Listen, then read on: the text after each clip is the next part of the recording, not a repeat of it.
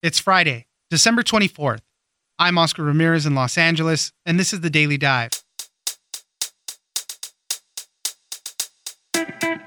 Professional dog trainers are having to deal with an increase in misbehaving pandemic puppies.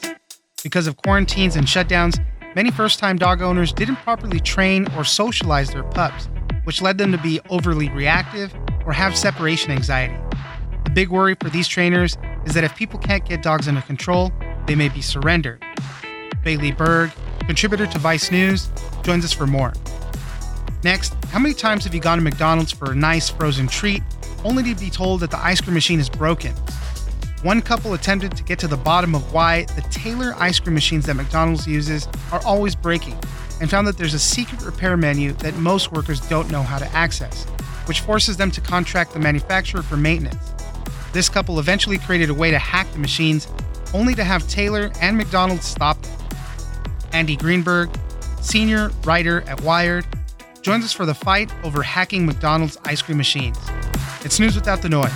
Let's dive in. I spoke with a couple different dog trainers, and they were across the board saying, hey, we've not seen this level of reactivity. We've not seen this level of anxiety ever before. It's something completely unprecedented. And we have successfully trained dogs for millennia. Joining us now is Bailey Berg, contributor to Vice News. Thanks for joining us, Bailey. Thank you. Wanted to check in on the pandemic puppy generation that we're seeing grow up right now. According to a lot of dog trainers, they're seeing a huge number of them with uh, severe behavioral problems, separation anxiety, being overly reactive are kind of like the top two things that they're struggling with right now. And, uh, you know, for a lot of dog trainers, they're booked up months in advance with other clients, and people desperately need help. They don't know what to do to control their puppies right now. So, uh, Bailey, you took a look into all of this. Tell us what's going on. So, I spoke with a couple different dog trainers, and they were across the board saying, hey, we've not seen this level of reactivity. We've not seen this level of anxiety ever before. It's something completely unprecedented. And we have successfully trained dogs for millennia. So the fact that now the issues are more challenging is somewhat indicative of everyone getting pandemic puppies and maybe aren't as you know, maybe they're first time dog owners and they just weren't really sure how to train their dogs, particularly during a pandemic where they couldn't go to a trainer or couldn't socialize their dogs.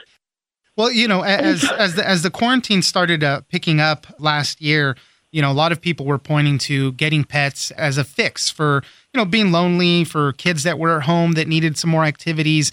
Everybody turned to kind of uh, adopting pets, and we were hearing stories about places, kennels, uh, everybody, everybody getting dogs and whatnot. A little bit on those numbers. There was about 12.6 million households that took in pets between March and December of 2020.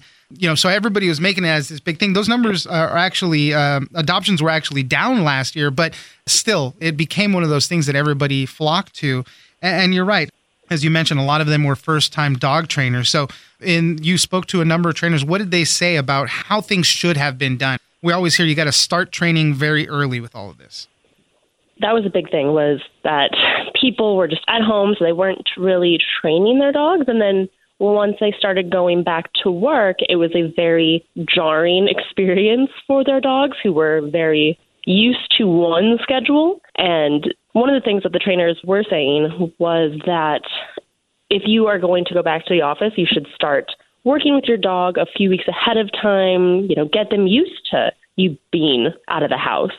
So many dogs had problems because they were so used to, you know, their parents being home all day long, getting to go with them on car rides, that kind of thing.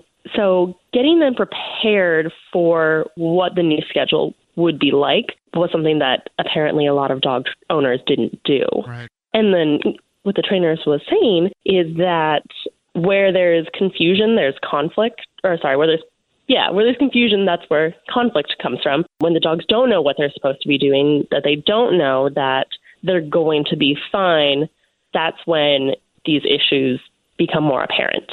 So let's talk about the two main things that are happening with these pandemic puppies right now. The first one is being overly reactive. And, and my own dog kind of I, see this part of it in him. Uh, my wife worked from home throughout the pandemic, and he was there the whole time with her. They basically isolating in the apartment for most of the time and and I see these uh, kind of symptoms I guess you could call them of being overly reactive just any little thing kind of throws him off right now and he'll start barking right away so this is one of the main ones for dogs right now yeah, so one of the issues is that dogs are being a little bit more reactive and you know a lot of that especially with the new new dogs brought into the home uh, it's an issue of just not getting the proper stimuli you know, if you are home all day and you've never experienced being in a crowd, being around you know, people that aren't your family, that can make it really stressful for a dog, especially if, you know, it's been quite a few months and right. they expect that, you know, this is how life is. And then being taken to a situation where it is not that, uh, it can be jarring. Yeah, and then things like barking at the the mailman or something like that. The mailman eventually is going to go away, right? And they're not going to stay at the front door forever. And in the uh, the overreactive dog's mind, they think, well, my behavior made that happen. It made that scary person go away. So it kind of reinforces that for them, and uh, and they might continue that. The separation anxiety, as we kind of were talking about, that was the other one that uh, you alluded to. Kind of having to train them ahead of time. Hey, I'm going to be gone for a little while. Everything's going to be okay because if uh, they're left to their own devices, they might be getting into some trouble. And the big worry for all the a lot of the dog trainers that you spoke to is that they just simply don't have enough time to handle all of these cases. And they're afraid that um, you know people could get tired of it, maybe surrender the puppies, and then they'll end up uh, in the dog pound later on. Yeah, I mean, and that's not an unwarranted concern. Something like 20% of dogs that are surrendered end up being put down because of overpopulation problems. So, definitely, you know, a valid concern for dog trainers that, you know, I mean, they're people that love dogs. So they want to do what they can to help as many as possible. And the big thing that dog owners need to understand is that, that it takes time with all of this. You know, it's not just uh, hey, uh, send him away to some uh, some training and he's going to be fixed right away. Uh, you know, it takes time to develop that and, and really set it in their mind. So it's uh, kind of something that we've been hearing about a lot lately. Just these pandemic puppies just out of control. So we'll see how all of this uh, improves as time goes on. Hopefully, it does. Bailey Berg, contributor to Vice News. Thank you very much for joining us. Thank you for having me.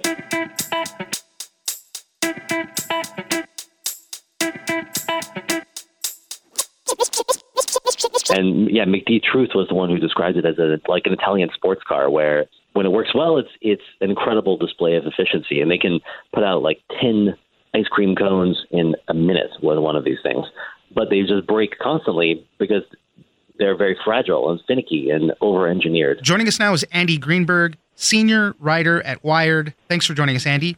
Glad to be here. You wrote a very interesting story about the McDonald's ice cream machines. They're always broken. They're the butt of jokes on social media. There's tons of memes about it. There's websites dedicated to trying to find out which machines are working and when. There's so much interest surrounding these ice cream machines, but there's this secret code that is actually on the machines, and you can get into the machines, kind of see all the inner workings, uh, details about what might be wrong. But there's this whole ecosystem where McDonald's buys these machines from a company called Taylor. They don't really put any of these types of codes in the instruction manuals. So the franchisees that buy these machines are often left to Taylor and their distributors to come out and fix them. And you profile a man in your story. His name is Jeremy O'Sullivan, who created this hack to get into the machines, let these people know what's wrong with the machines. And it just started this whole war between McDonald's, Taylor, and Jeremy O'Sullivan and his partner. It's a really great story, Andy. So tell us a little bit about it. Well, yeah. Um, Jeremy O'Sullivan, who is one of the co founders of this little company that you referenced called Kytch, K Y T C H, he and his partner, Melissa Nelson, they basically observed that there was this terrible problem with McDonald's ice cream machines. And I just checked, it actually, the number of McDonald's ice cream machines that are broken today in the U.S. Well, it's about eight percent, which is enormous for a fast food chain. but in but in in New York City, where I live, it's twenty percent. Like one in five New York City McDonald's ice cream machines are offline right now, according to McBroken.com, which is a site that tracks this really closely.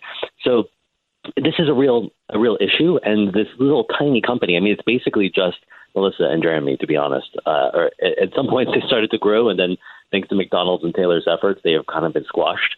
But their goal was to sell this tiny device to let you hack a McDonald's ice cream machine, and this was something that they were selling to franchisees, the owners of McDonald's restaurants, to put inside of their Taylor ice cream machine.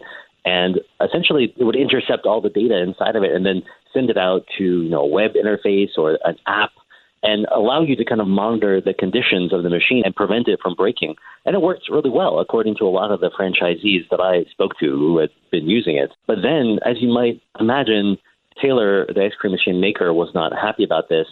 And McDonald's, their kind of corporate ally, uh, together, these two companies essentially went after Kytch and destroyed their business, more or less. Right. So I tried to tell the story here of this kind of, you know, two year long war between these massive fast food superpowers and this tiny little company.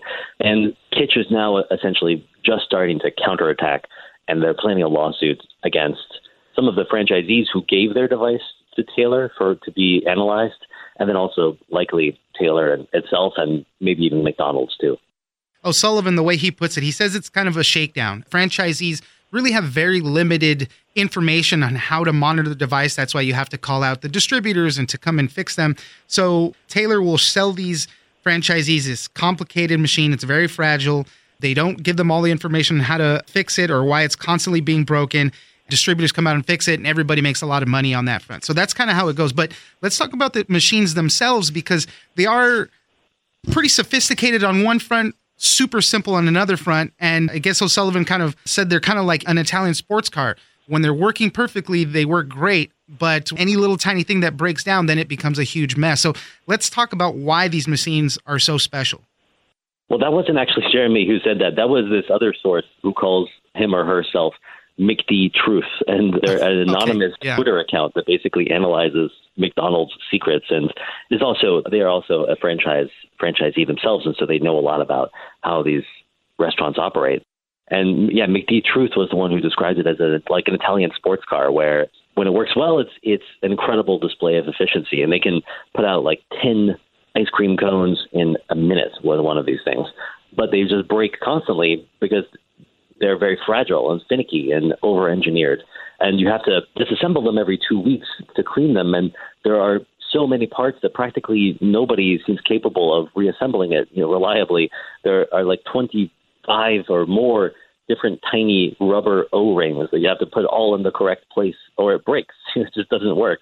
Things like that. So this is essentially like a, it's kind of like a NASA level of complexity for an ice cream machine. Right. And that's not a great idea when, you know, these are often operated by, you know, high school age teenagers who, who are not very invested in their fast food careers and don't know the ins and outs of all these technicalities. It also has two hoppers and two barrels, so you can do a milkshake and a soft serve simultaneously. Not all the machines are capable of that.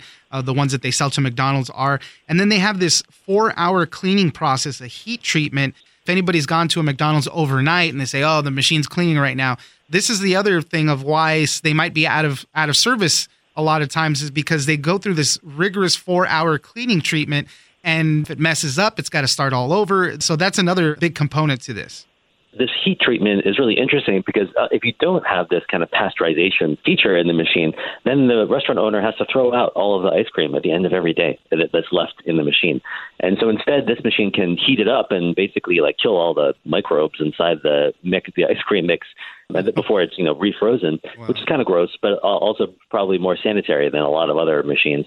But the problem is that that, that cycle constantly fails uh, in these machines, you know, according to all the franchisees that I talk to, for reasons that are often really difficult to figure out. And when they when it fails, you have to start it all over. It takes four hours.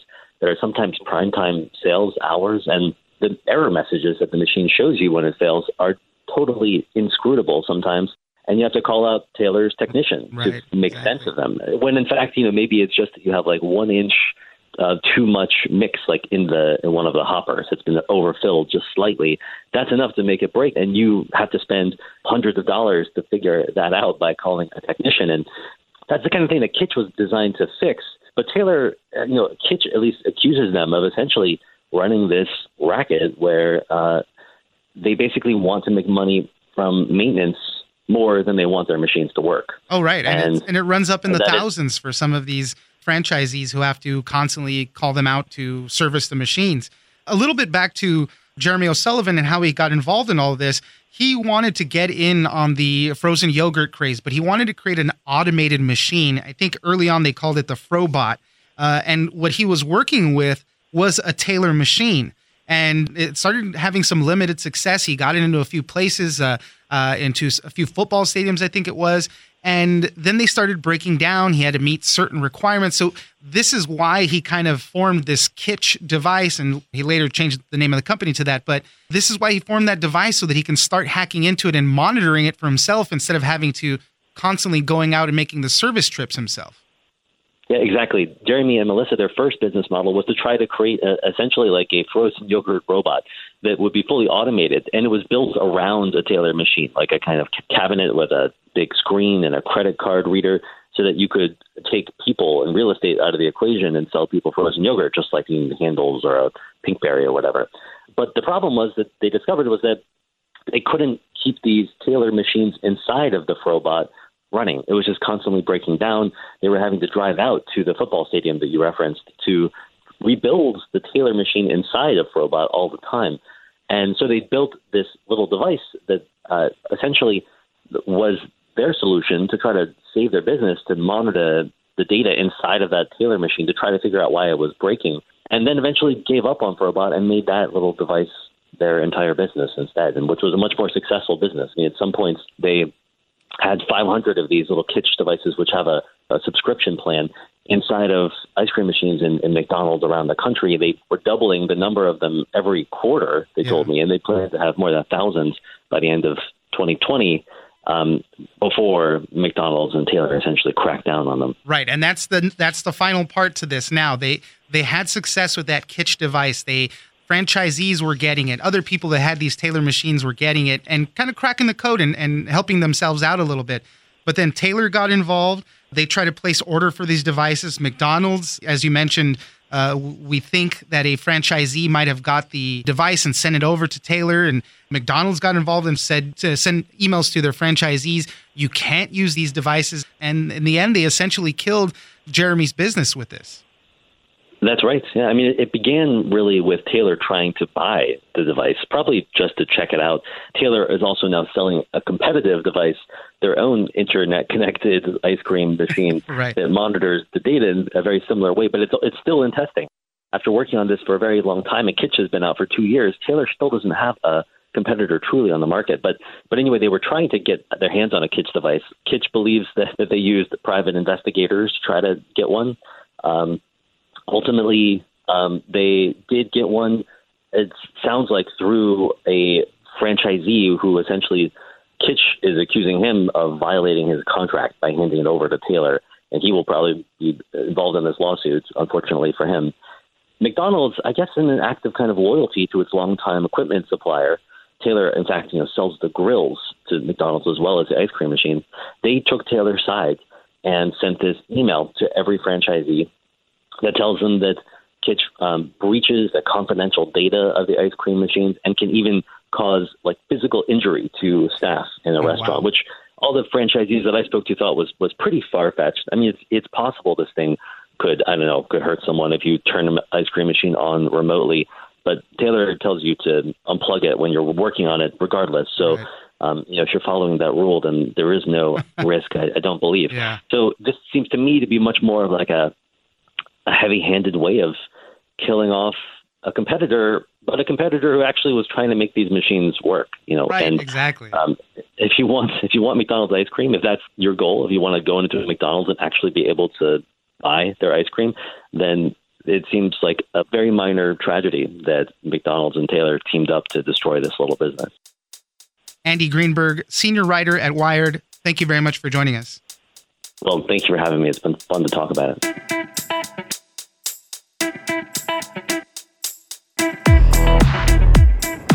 That's it for today. Join us on social media at Daily Dive Pod on both Twitter and Instagram. Leave us a comment, give us a rating, and tell us the stories that you're interested in. Follow us on iHeartRadio or subscribe wherever you get your podcast. This episode of The Daily Dive is produced by Victor Wright and engineered by Tony Sorrentino. I'm Oscar Ramirez, and this was your Daily Dive.